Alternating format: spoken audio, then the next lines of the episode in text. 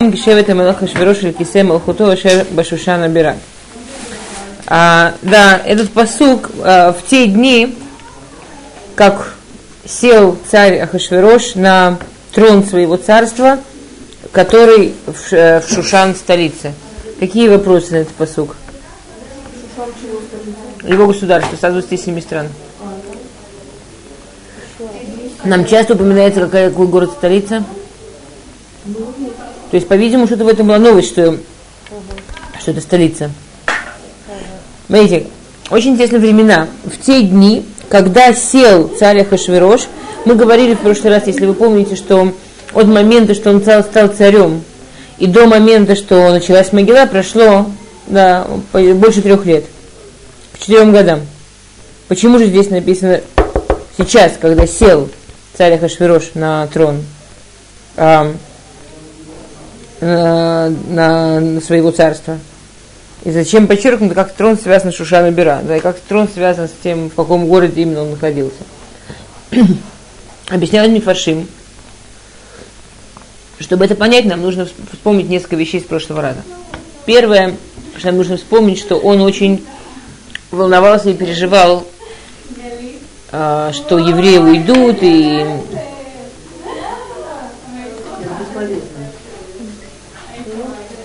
ну, каждые несколько минут.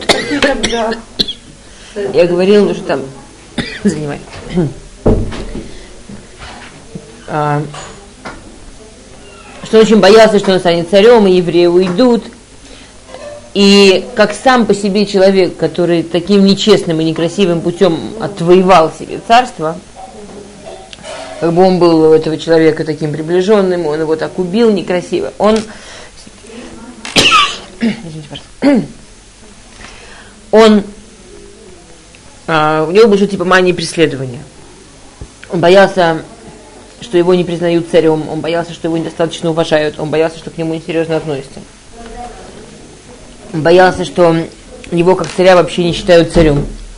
И он постоянно находится в состоянии типа борьбы, а, в состоянии что-то вроде доказательство всему миру, что именно он царь. Одна из идей у Ахашвироша, как доказать, что он именно царь, была а, сделать это. То есть есть несколько способов доказать, что я царь. Это вот это, это он сделал. Это с чего он начал, но к этому мы сейчас мы скоро подойдем к этому. А, одна из как, как цари становятся царями? В идеале нужна история, в идеале нужно историческое подтверждение, что ты царь. Ну, как совсем идеально, папа, дедушка, прадедушка и так далее цари, да? Но уж если нет, то нужно какое-то высшее такое, знаете, как в России говорили, что да, Божьей милостью, да?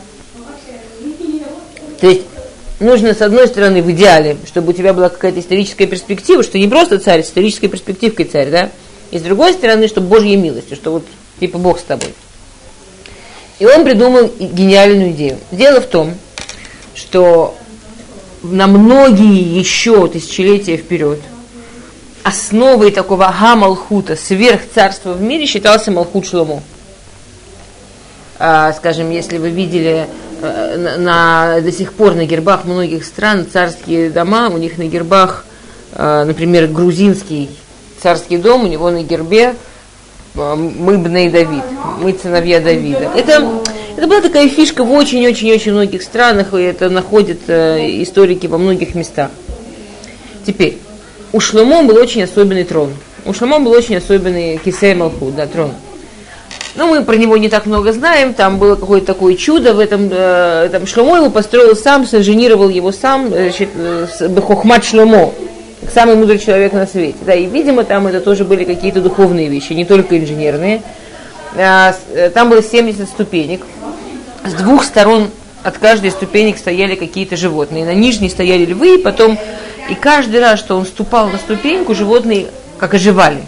Например, когда Шлому вставал на первую ступеньку, львы там ему выражали кого-то когда вставал на какую-то еще, птички взлетали. То есть там были какие-то очень непонятные вещи, очень интересные вещи. Есть Мидрашим, который описывает этот трон, что-то особенное.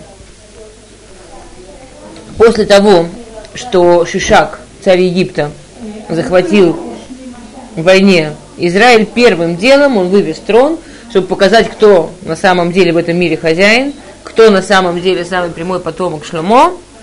И торжественно установили трон, и Шишак делает шаг на первую ступеньку, и лев поднимает лапу, и чпох этого Шишака, в общем, он на всю жизнь остался хромой и еле выжил.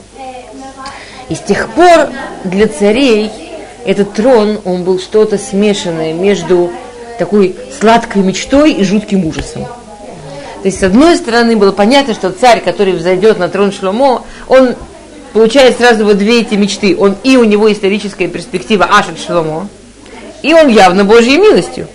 С другой стороны, какой же идет после Шишака опять туда полезет? Это ладно, его ли шибанул, а другому голову съест? Пойди знай, что будет. Да? Теперь Ахашвирош, как любой параноик, он был человек очень хитрый. Он придумал замечательно. Вот с чем у него не было проблем, это с честностью. Вот с чем у него абсолютно не было проблем. Помните этот мидраж, который мы рассказывали в прошлый раз про него? Про льва в шкуре. Вот одеть шкуру для него это всегда было беседр гамур. Никаких проблем. Ой, Бэмет, я даже не заметила. И что он придумал? Он дал своим слугам приказ, чтобы нашли мастеров, которые смогут сделать копию трона Шломо. Просто копию трона Шломо. То есть он понимал, что со всеми легендами, которыми окружен трон Шломо, то, что он просто в него взойдет, уже будет беседер. Уже будет беседер. И он захотел заказать копию трона Шломо. А, как ни странно, инженерами, которые, ювелирами, которые могли такое построить даже как модель не работающая, были евреи. Теперь, эти 127 государств, мы в прошлый раз говорили, они Миодовы от Куш, да, от Индии и до Африки.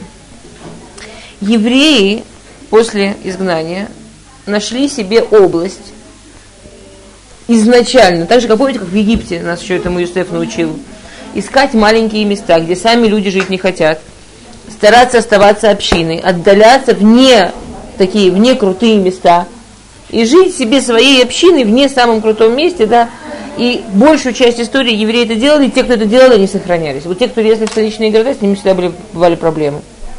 То же самое евреи сделали в этом изгнании. Они нашли на территории современного Узбекистана – маленький городок Шушан, который был практически заброшенный, никому не нужный маленький городок с огромной... Шалом. Это слово Узбекистана поменяется. Мы знаем, что сейчас там Узбекистан.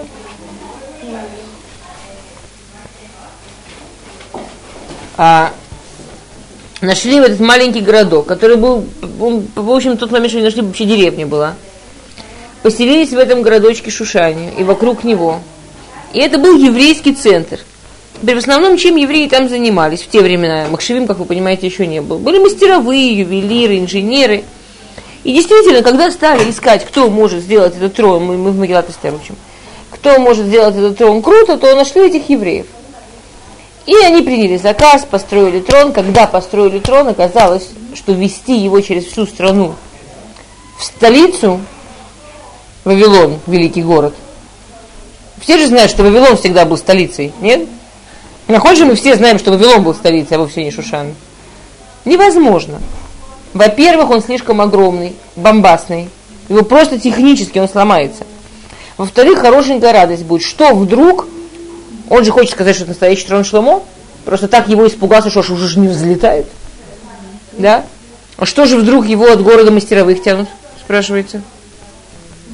Что он делал в Шушане, в маленьком местечке? Он вроде как в Египте должен быть. Понимаете? Как-то, мягко говоря, вообще Азербайджан, Египет, что-то есть некоторая разница, да? И этот царь, он решает проблему очень в своем стиле. Он переносит столицу под трон. Поэтому написано в имя Мамем Кишевет Амелах Кисе Малхуто Шер Башушан Абира он переносит Беру в Шушан ради Кисе Малхуто, ради трона. Что он этим выигрывает? Он выигрывает несколько вещей. Он выигрывает не только трон. Все время, что он узурпатор, который, совершив человеку убийство, цареубийство, узурпировал власть в Вавилоне, ему этого никто не забудет. когда он царь, реформатор. Он царь реформатор, он не узурпатор, он реформатор. Он великий строитель, он строит новую столицу, понимаете? Это совсем другая шляпа, это совсем другая кова. И вот ему это так все замечательно подошло. А недалеко от Шушана строит другой город, так называемый Шушан-Абира. То, где жили евреи, называлось Шушан. То, что он строит, называется Шушан-Абира. В нашем понимании это типа Москва и Кремль. Да? Но на самом деле это был как дворец, окружен огромной стеной, рвом, всеми делами, город. По тем временам мамаш город только для высших слоев. И получилось, конечно, очень прикольно, что этот царь-антисемит, он жил в своем дворце по соседству с еврейским местечком. В Шушане жили евреи, это был еврейский город.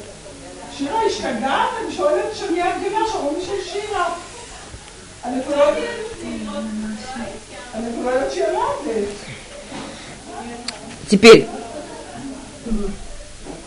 а, Бешната Шалош Лемалко, вот этот самый третий год, про который мы говорили, мы в Псуке Геймал, на третий год его правления, а сами Ште, он сделал пир, Леколь Сараве Авада, Хель Парасу Мадай, Апартумим Весарей Мединот Лифана. Правлению он сделал пир всем своим министрам и всем своим рабам, а, военным Параса и Мадая и правителям а, всех государств, которые под ним.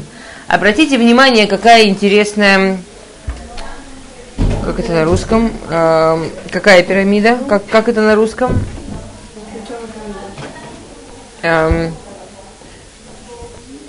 э, ой, по-русски слово забыл, царь, потом э, иерархия. Какая интересная иерархическая лестница, какая интересная иерархическая пирамида. Должно быть теоретически как? Царь, под ним цари государств. Нахон? Или хорошо, даже так, царь, под ним его министры, под ним царим государств, под ним военные, хотя бы так, да. Опять, Ахашвирош, он все время бьет упорно в одну и ту же точку. Его точка доказать, что он царь.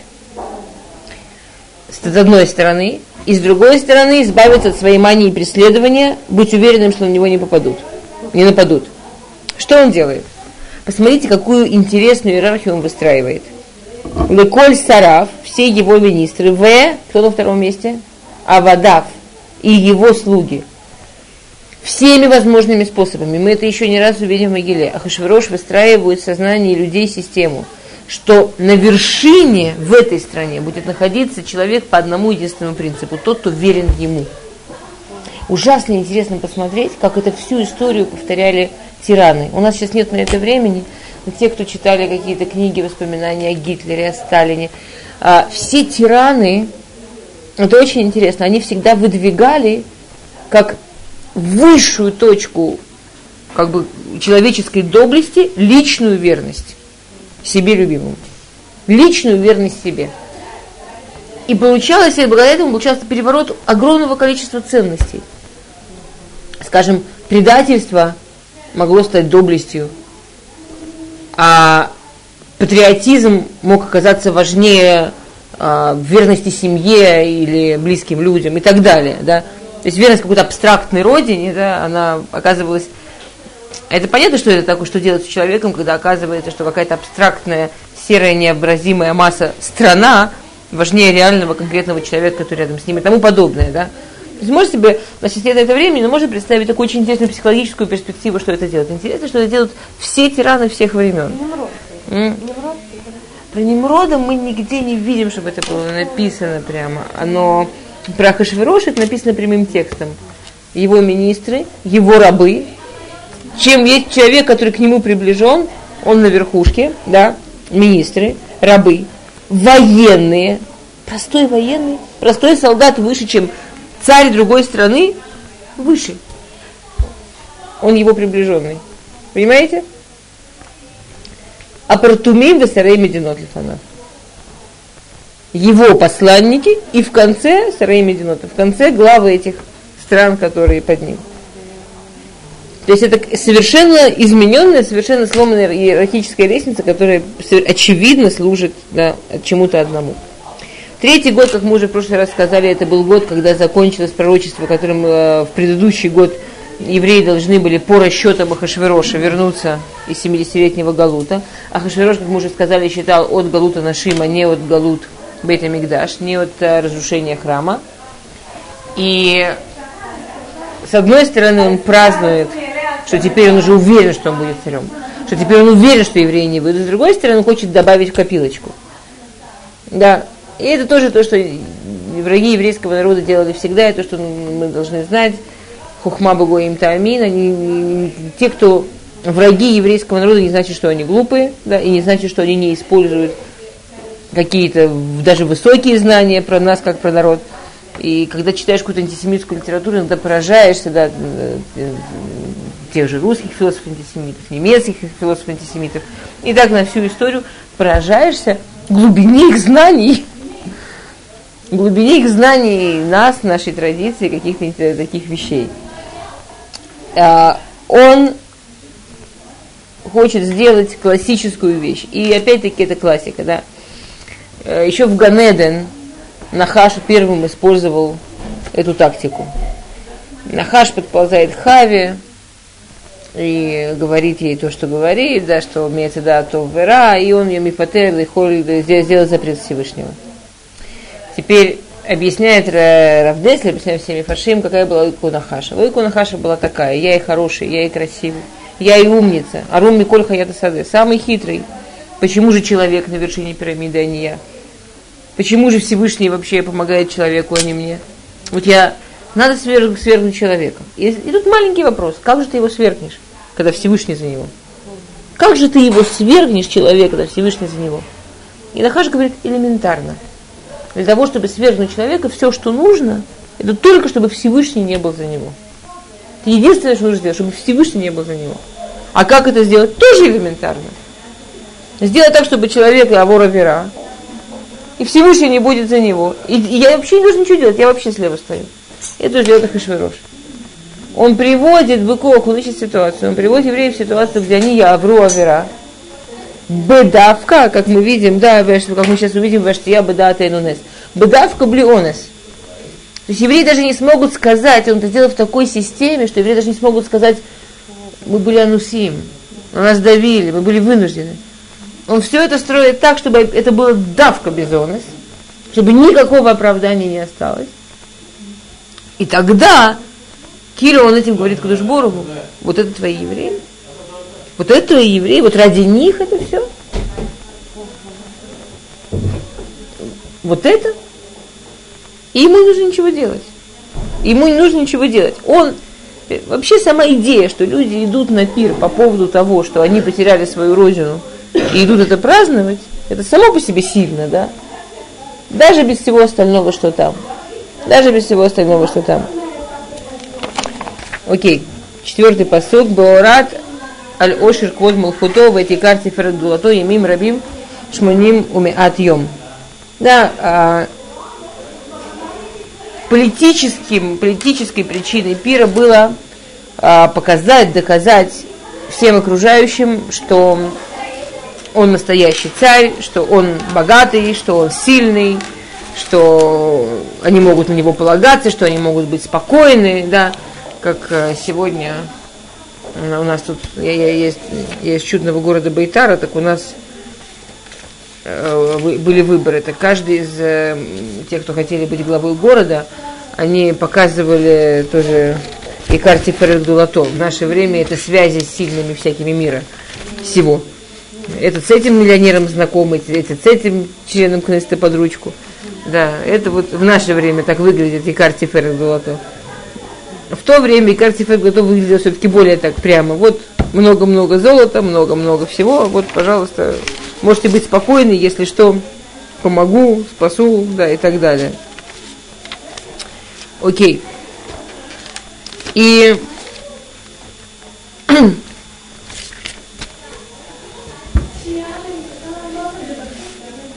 действительно, да, потом нам Могила описывает а, Есть важное слово «беорато». Да, если бы «беорато», да, что, как, как слово «беорато»? Он не написано, что он э, хотел, или самех, да, хотел им сделать весело. Ура, все-таки гураа это ближе к слову бегорато, это гураа. Как научить их какой он большой, научить их какой он великий. То есть он, по-видимому, мы видим, что он все-таки человек такой простой, да. Он не человек, который думает, что его могут любить из-за того, что у него высокий уровень, или из-за того, что он сделает много добра. Как все вот не очень образованные и простые люди, которые получают власть, он видит несколько дорог. Первая – личная преданность. Неугодных убивать, угодных возвышать. И второе – приучить, научить. Научить, что вся сила здесь, приучить, что вся сила здесь, да, что вот тут, как, как лев, как сказать, как выдрессировать, да. А?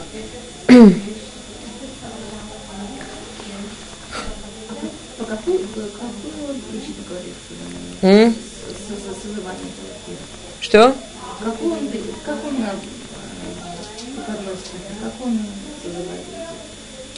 что, что он празднует, что он стал царем. Любой царь, когда он воцаряется, делает э, Ханука Табайт. Он стал царем три года назад. Но он типа готовился, строил новую царскую столицу и все такое. Ну, это он знает. А, есть, есть такая массия, что один э, в Ципоре, да, еще после решения храма, там был центр Торы в Ципоре. Вот в Ципоре был один богач, это место такое недалеко от Твери, Ципоре, э, который женил дочку, и он сделал, он хотел сделать огромный пир. И он сделал такой огромный пир, что столы брали от Твери до Ципори. И он выставил золотые светильники, золотую посуду, хотел сделать что-то такое незабываемое. И каждый день о, количество еды, количество роскоши уменьшалось. Что это были такие огромные э, оцеоты, такие, такая огромная трата, что каждый день это уменьшалось и уменьшалось, пока он не, совсем не разорился. До такой степени, что в последний день он уже просто кормил гостей а, чечевицей из обычной посуды. То есть прямо вот горшки, в которых чечевица варилась, в этих же горшках и дал. Уже никакой, никаких золотых и никаких серебряных тарелок.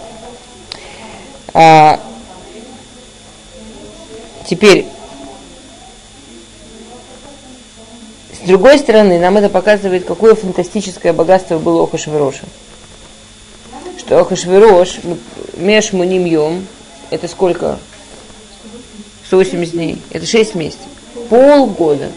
Он делал огромный пир. И для него, посмотрите, как написано, Меш Лушим, как написано, Йом. Йом это в каком числе? Один. Не Меш Муним Ямим, а Меш Муним Йом что для него у него было такое фантастическое богатство, что для него сделать такой пир, это было как будто сделать пир на один день.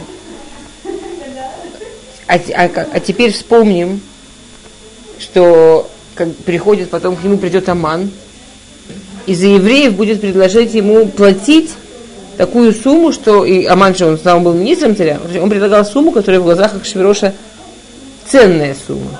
Какое же богатство было у Амана, что он мог еще суждать Ахашвирошу, который был такой фантастически богатый. А все богатство Амана это только маленькое, маленький кусок, да, там примерно треть. Не маленький, а треть, да, ну кусок того, что было у Короха. Э, можно себе представить, что такое был Корох, можно себе представить, как евреи вышли из Египта, и как Кудышборову выполняет свое обещание. Почему евреи вышли такие богатые из Египта? Потому что Всевышний выполняет обещание Лавод что мы выйдем хамушим, что мы выйдем богатые из Египта. Так если Кадушборогу за одно слово в Торе хамушим, да, сделал такое богатство, что мы видим, что Корах, одна треть, Аман, получается, богаче Ахашвироша, для которого сделать громадный мир на весь, мир на весь мир золотой посудой, 180 дней, это как один день, и он вообще не замечает этого. то какой же схар получаем, да, мы получим, когда придет Машиях и так далее. Можно просто немножко получить пропорции, чуть-чуть. А, теперь,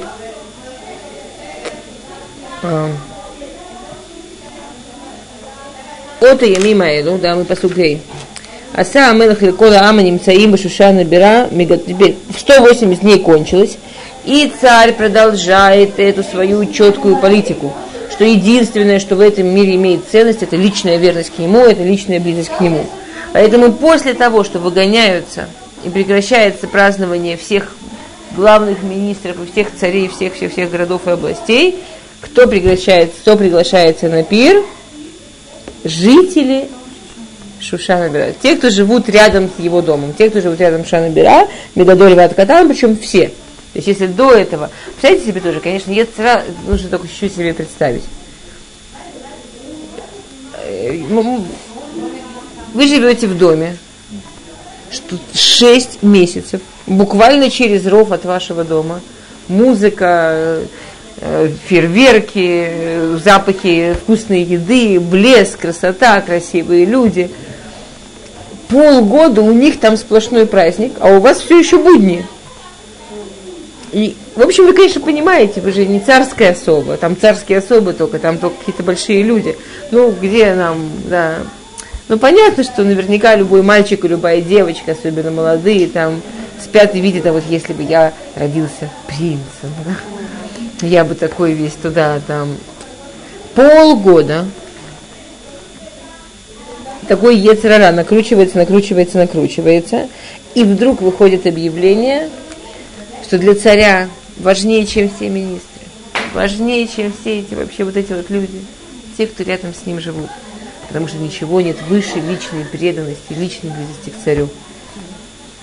И поэтому на супер пир, на самый шикарный пир, на самую шикарную часть пира после этих полгода приглашается кто? От малой до великой, те, кто живут рядом с ним. Жители Шушана, то есть, как мы уже знаем, евреи. И это будет не пир, как тот был, а, это будет Багинат Бейтамелах. Это будет в самом шикарном месте, прямо во дворце. И это будет такое, что все, что те цари праздновали, это вообще... Они бы могли туда попасть, они бы умерли от счастья. А я приглашаю вот только вас. Да. А, теперь, то есть, конечно, было все очень замечательно продумано. А, теперь как бы на вопрос, а почему вдруг? Никакого еврейства, никакого не еврейства. Вы, дорогие жители Шушана, столько работали, так доказали свою преданность, что я, как благородный и благодарный царь, хочу отплатить. Да. А если мы дойдем до Агра, а, Агра объясняет эту часть Могилы. А, вы знаете, да, что Агра объясняет все Могилот – Альдераха Сот, Альдераха Ремес, есть Дерах более на других уровнях. Мы с вами как-то учили Сефер Юнай, не с вами как-то по Агра. А, с точки зрения как бы более вот этих глубоких вещей, про которые говорит Агра, все вот это вот описание перов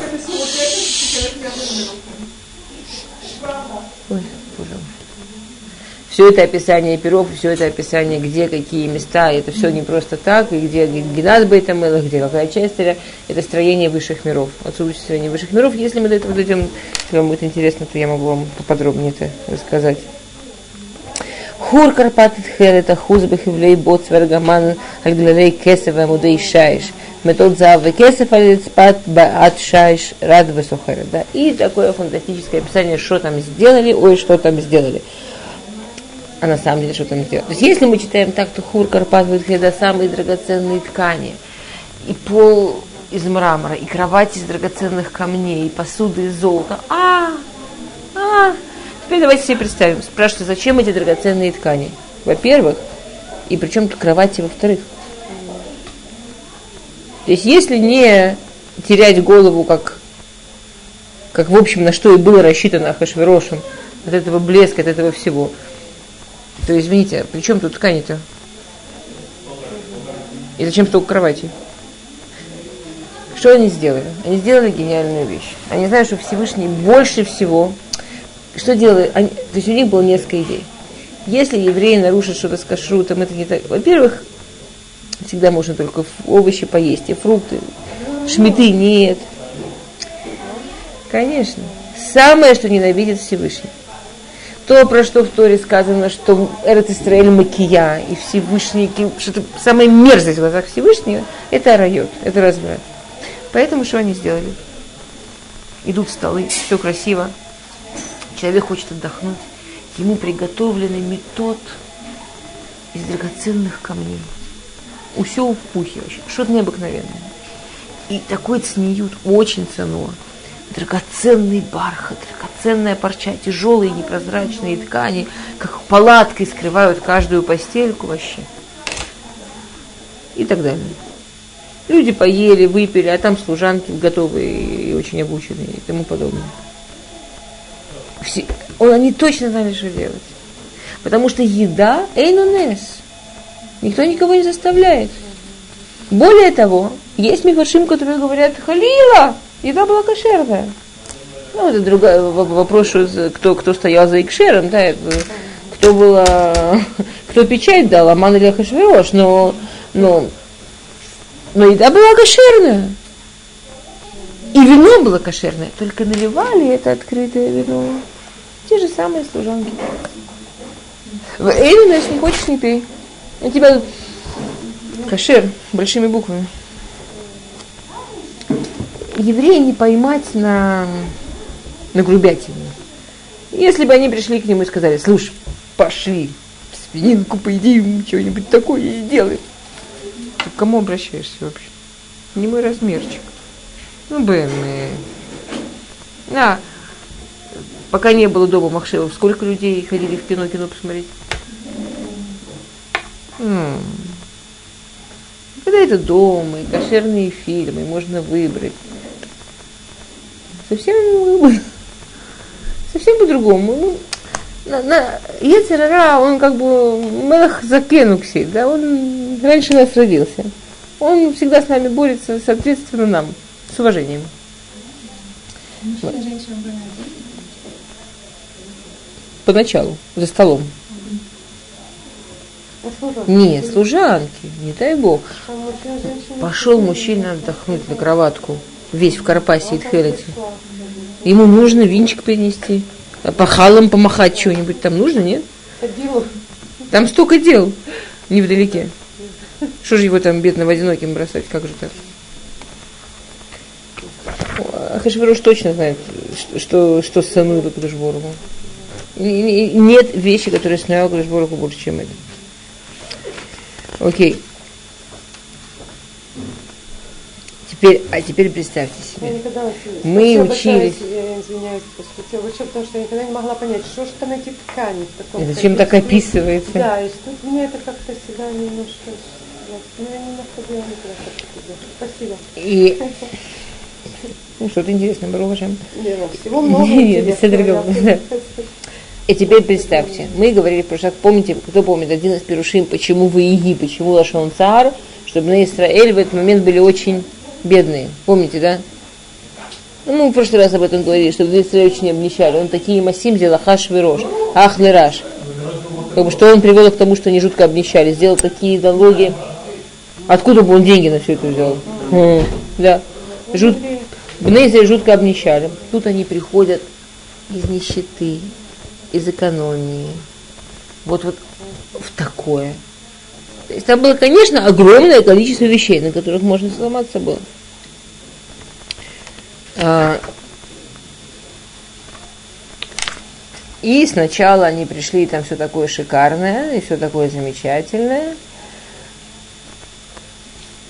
А потом Ашкод Михрейзав, это всегда спускается постепенно. Если что знаете, как это я вам рассказываю историю, это сначала он там, как парень, который заблудился в лесу, да, сначала он его уговорил съесть хлеб, который только и отгой, потом сыр, который бы сафек, уже потом свининку, да. Сначала они только пошли туда и все кошерно, все кошерно с печатями. Потом Вашкат клейза ав килим и килим зажаним, яин малхут рав биядамелах. Потом выносят посуду. Какую посуду выносят? Ло. Ло. Какую, какую посуду выносят? Хакилим. Что это за хакилим? Да клебет и мигдаш. Клейбет и Мигдаш, которые имели право только как Коаним Бетеара трогать, а часть из них только Коин Гадоль имел право Бетеара трогать. И это выносит, опять-таки, показать, какой царь богатый, более того, какое доверие близким людям. Самые большие сокровищницы царской не жалеет. Не жалеет ничего показать. И вдруг берут клей мигдаш, до которых куаним дотрагивались бетеара, на их вот еду. На перу, на, побо, на попойке. И евреи там остаются. Это Это идет Бедрага. И это были огромные люди. Это были совсем-совсем непростые люди. Но с другой стороны, это были люди. А? Все. Все. Минар Ваткатан. А Мимизакет Ваткатан. А? Мордыхай стоял в Шушане и громко-громко кричал, что идти нельзя. И объявление развешивал, что он запрещает. Он благодарил да. Не, у нас тоже нет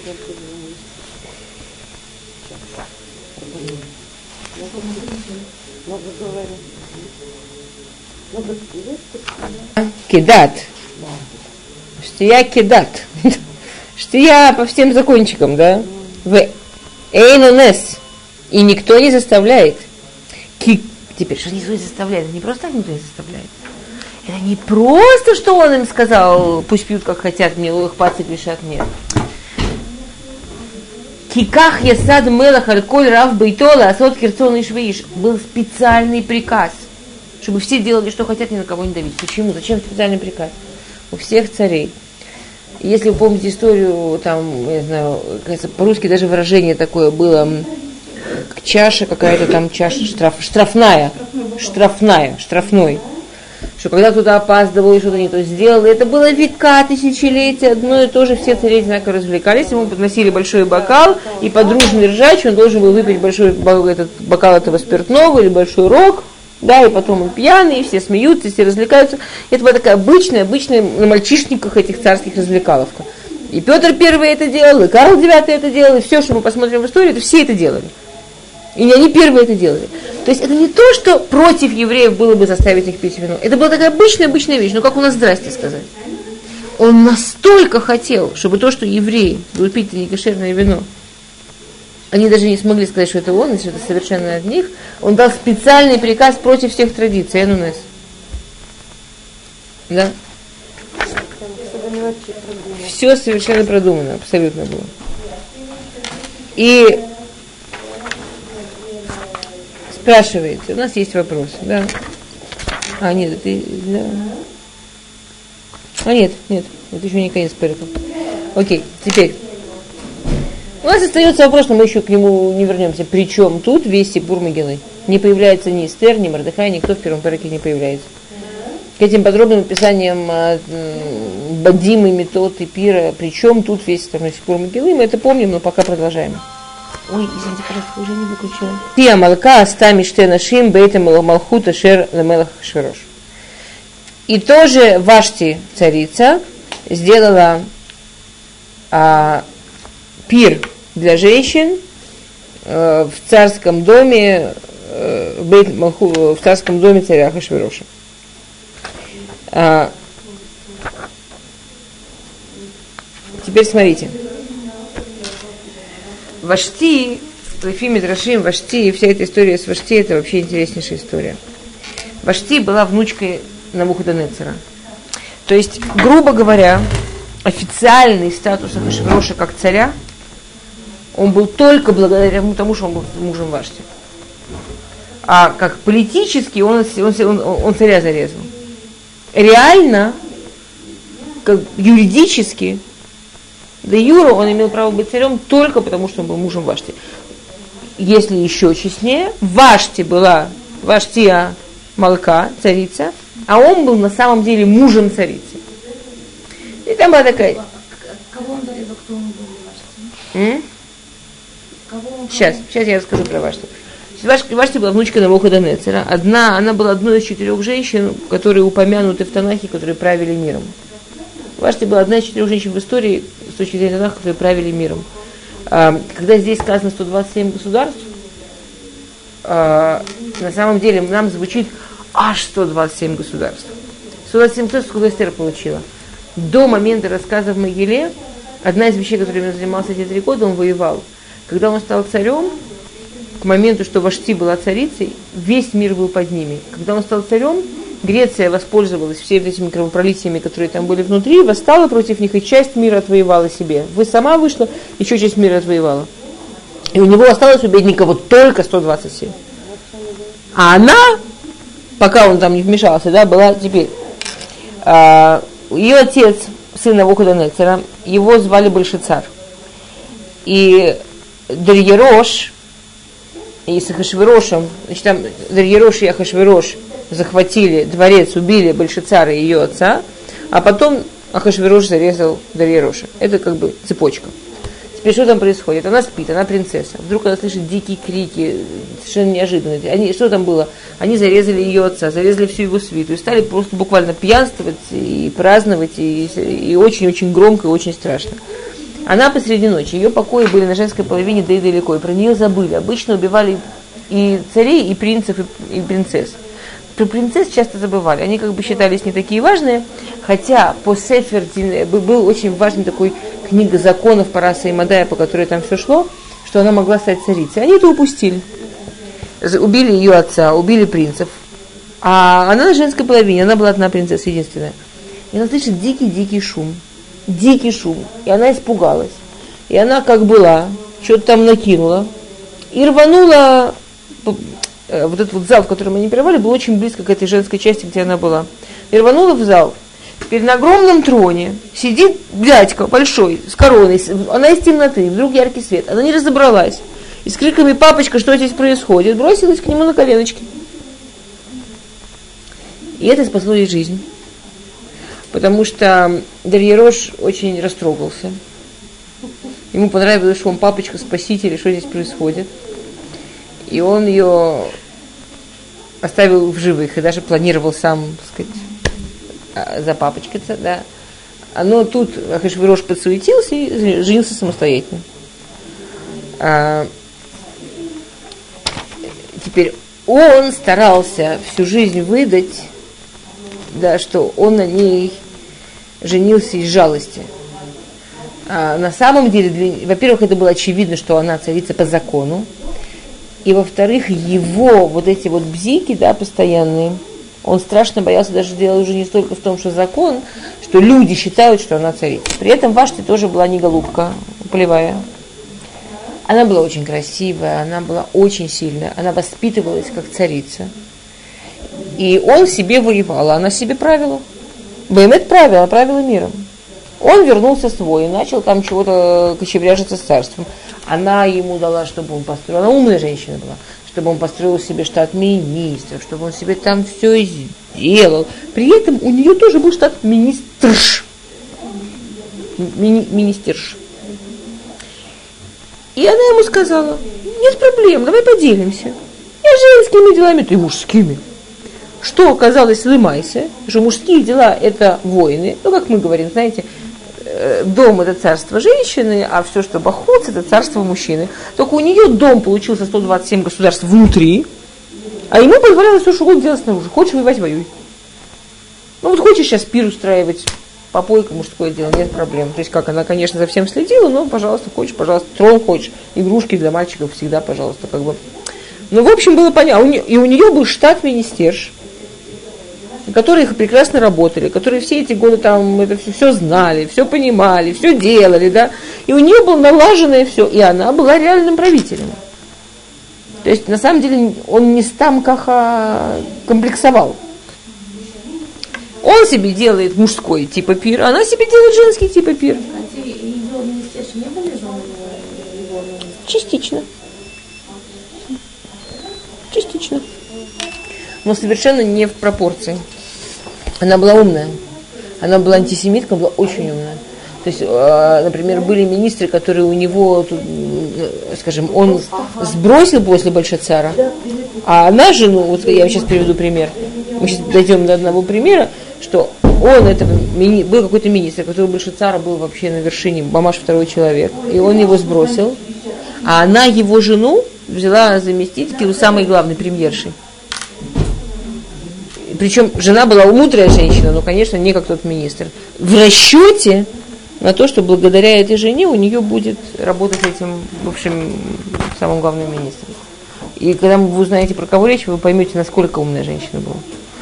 К сожалению, это не мешает ей быть Рашаид. То есть вот эта женщина, про которую я сейчас рассказывала, это была, она была еврейка. Ее главная министр была еврейка. Это совершенно ей не мешало, уважая и давая огромное место этой министре еврейке, бра, брать себе в служанки давка еврейка, издеваться над ними, причем мамаша издеваться из, из чистого такого садистского антисемитизма, такого с огоньком она заставляла в шаббат работать, когда они пытались отказываться, она их там жгла и била, и уродовала, и мамаш.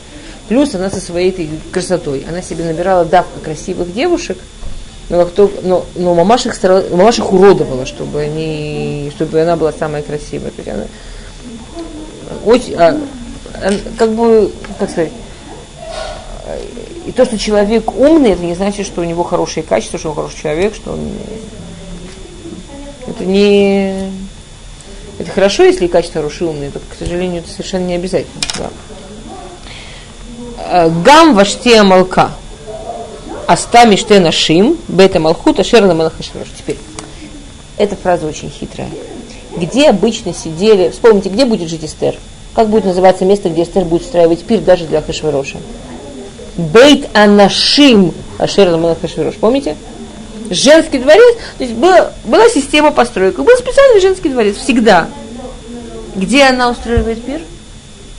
Бейт Малхут. Ашер на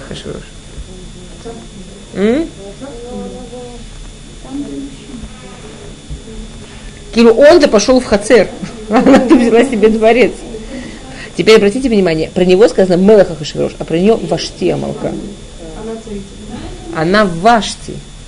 Она великая Вашти и тоже молка. Да? Она может быть волкой, а он Мелах Хашвирош, он, он Мелах, благодаря этому вообще кто-то его знает. Понимаете? Он муж молки, и поэтому это Хашвирош вообще кому-то известен. Это был Мацав. Это был Мацав. Что делает умница Хашвирош? Что делает умница Хашвирош? Бьем Швей. Седьмой день и это не когда всякие там чужие люди празднуют, это когда свой город, среди которых жить, жить, жить. Когда свои празднуют. На седьмой день своего внутреннего пира. Китов лева мелах баяин. У него на сердце хорошо от вина. Он, помните, как мы учили, что он делал вид, он прекрасно делал вид всегда. Он делает вид, маска, что он пьяный. Вообще не соображает, он потом и не помнит будет. Амар муан бестахир вота бекта азаф тазатар херем шеват асерисим амишертим et пней мелах Он обращается к семи своим самым близким. Вижу, там было. Он завел разговор. Умница. Не умница, он хитрый, как Нахаш. Про Нахаш сказано, а Руми Кольха самый хитрый. Он типа пьяный, с пьяну, начал такой спор. Значит, а там же разные люди. Он говорит, самые красивые, кто самые красивые женщины? И один говорит, скажем, женщины моего народа кушают самые красивые. Посмотрите на них а другой говорит, не, медьянки, посмотрите, какие медьянки, медьянки самые красивые, ну, посмотрите, какие у нас женщины, медьянки. Он говорит, да нет, ну что вы, ну что вы, ну посмотрите, и там Одио, да, самый он, тут же вообще, да, никто близко не стоит.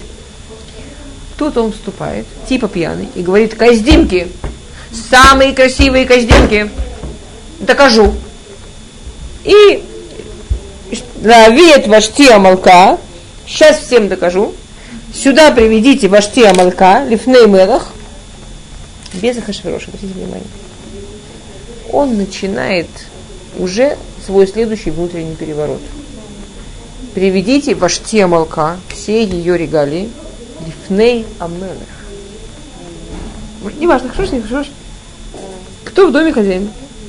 Перед царем Бекетер Малхут.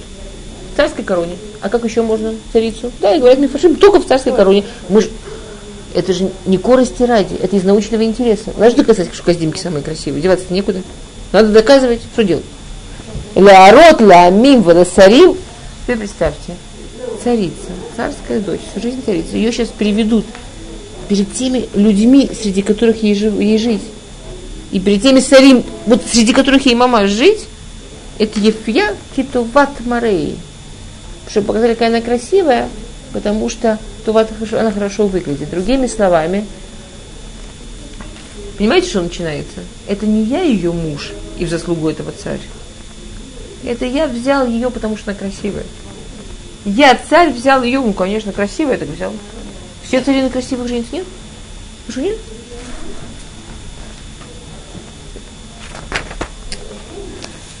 А, то, тут есть меда кинегит меда, почему Кудышборгу это сделал, да, что это была меда кинегит меда за то, что она издевалась над еврейками и заставляла их нарушать шаббат и так далее. Да? Ватимаэн малка вашти лаво бедвара мелах. Да, и она отказалась. Малкат вашти. Меняется вашти на малка, на малкат вашти. Во-первых, он ее уже принизил. Во-вторых, она отказалась даже не потому, что она вашти отказалась. Она бы, может, и пошла как вашти. Но она понимала, что если она пойдет, она уже не будет молка. Он ее поставил одним легким, изящным движением руки в положение, что если она пойдет, она себя уничтожила. А если не пойдет, он ее уничтожит. И все. Все. Это политика. Да? Красиво легким движением руки. И, и даже нельзя сделать вид, что этого не было. Он семь человек за ней послал. Одному можно сказать, двум может.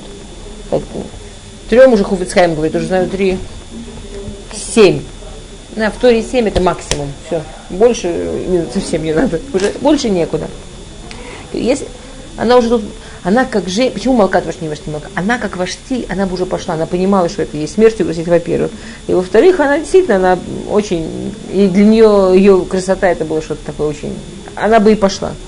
Да, и там написано, да, что с ней какие-то страшные вещи, что она никак не могла, да, что у нее там меч не иначе, всякое такое, там у нее там, в общем, ну совсем было не, не, не до того уже в этот момент, да. Вы Цавамулах мед? Как ни странно. А он пьяный? Ну что такое? не слушается, хамато барабу. Что ж такое, как же так? Жена меня не слушается. Я ей сказал прийти Коленькой показать, какая она красивая. Она не слушается меня мужа. Кто в доме хозяин? А уже всем понятно, кто в доме хозяин. А он уже умница. Он уже все, что хотел, сделал, в принципе. То есть осталось небольшое окончание работ. А, в Йомер Амелах Хахамим. Теперь он, помните, как мы учили в, в, в первый порык? Ахашвирошу, Ахашвирош должен, должна прийти Могила сказать, что это он сам все. Нам мы читаем, выглядит. Ну, вообще ничего. А он даже что, что делать не знает. Ой. У него жена слушалась. Ой. А что делать-то? Ой. В Йомара Мелах Хахамим Юдей Тим. Кикен Двара Мелах Лифней Коль Юдей Дат Ведин. Он говорит, ой, нужно каких-нибудь мудрецов позвать. Ой, я не знаю, что делать в такой ситуации. Ой. Он и не будет виноват. Первыми он зовет, обратите внимание, Хахамим Юдаитим.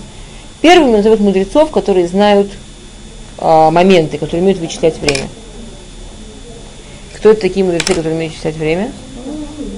А вот и нифига. Те, кто Масахет Санедрин написали. Это еврейские мудрецы. То есть на самом деле все должно было быть еще красивше. Он зовет еврейских мудрецов. Еврейские мудрецы оказываются вот в такой ситуации. Если они ему говорят, пусть живет, ах, вы преступники, ах, вы революционеры, ах, вы за нее. Она такое сделала против меня, вы за нее, убейте вместе с ней. Например, они говорят, убить ее из-за неуважения к царю. Ее убивают, потом он очухивается, протрезвляет, говорит, «А, кто убил ваш евреи? Антисемиты, сволочи, мою семью разрушили. Понимаете, да? Но евреи и не первый, не последний раз в истории все это просчитали заранее, просто не пришли. Вообще, вот не пришли. Во время Наполеона тоже мы такое сделали. Да, он там собирал, помните, Санедрин. Да, и, и просто не пришли. Сбежали сразу. Сбежали заранее.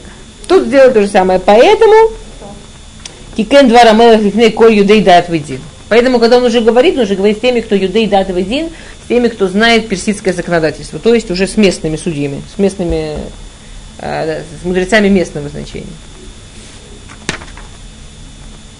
Да. Что делать с вождем молока? Непонятно. Он пьяный, он вообще не соображает. То ладно, тут на самом деле у нас время кончилось, мы с 15 до 15. У нас вещь по поводу. Следующий посук это... Все это в один вечер, что ли, Он не может никак проспаться? Не, это все один вечер. Смотрите, он, он, он работает быстро. Вот он сейчас, вот сейчас, ну вот сейчас только что поспорили мужики. Надо же доказать, что я жена красившая. А как же такое оставлять? Такое нельзя оставить, это неуважение. И просто к мужчине.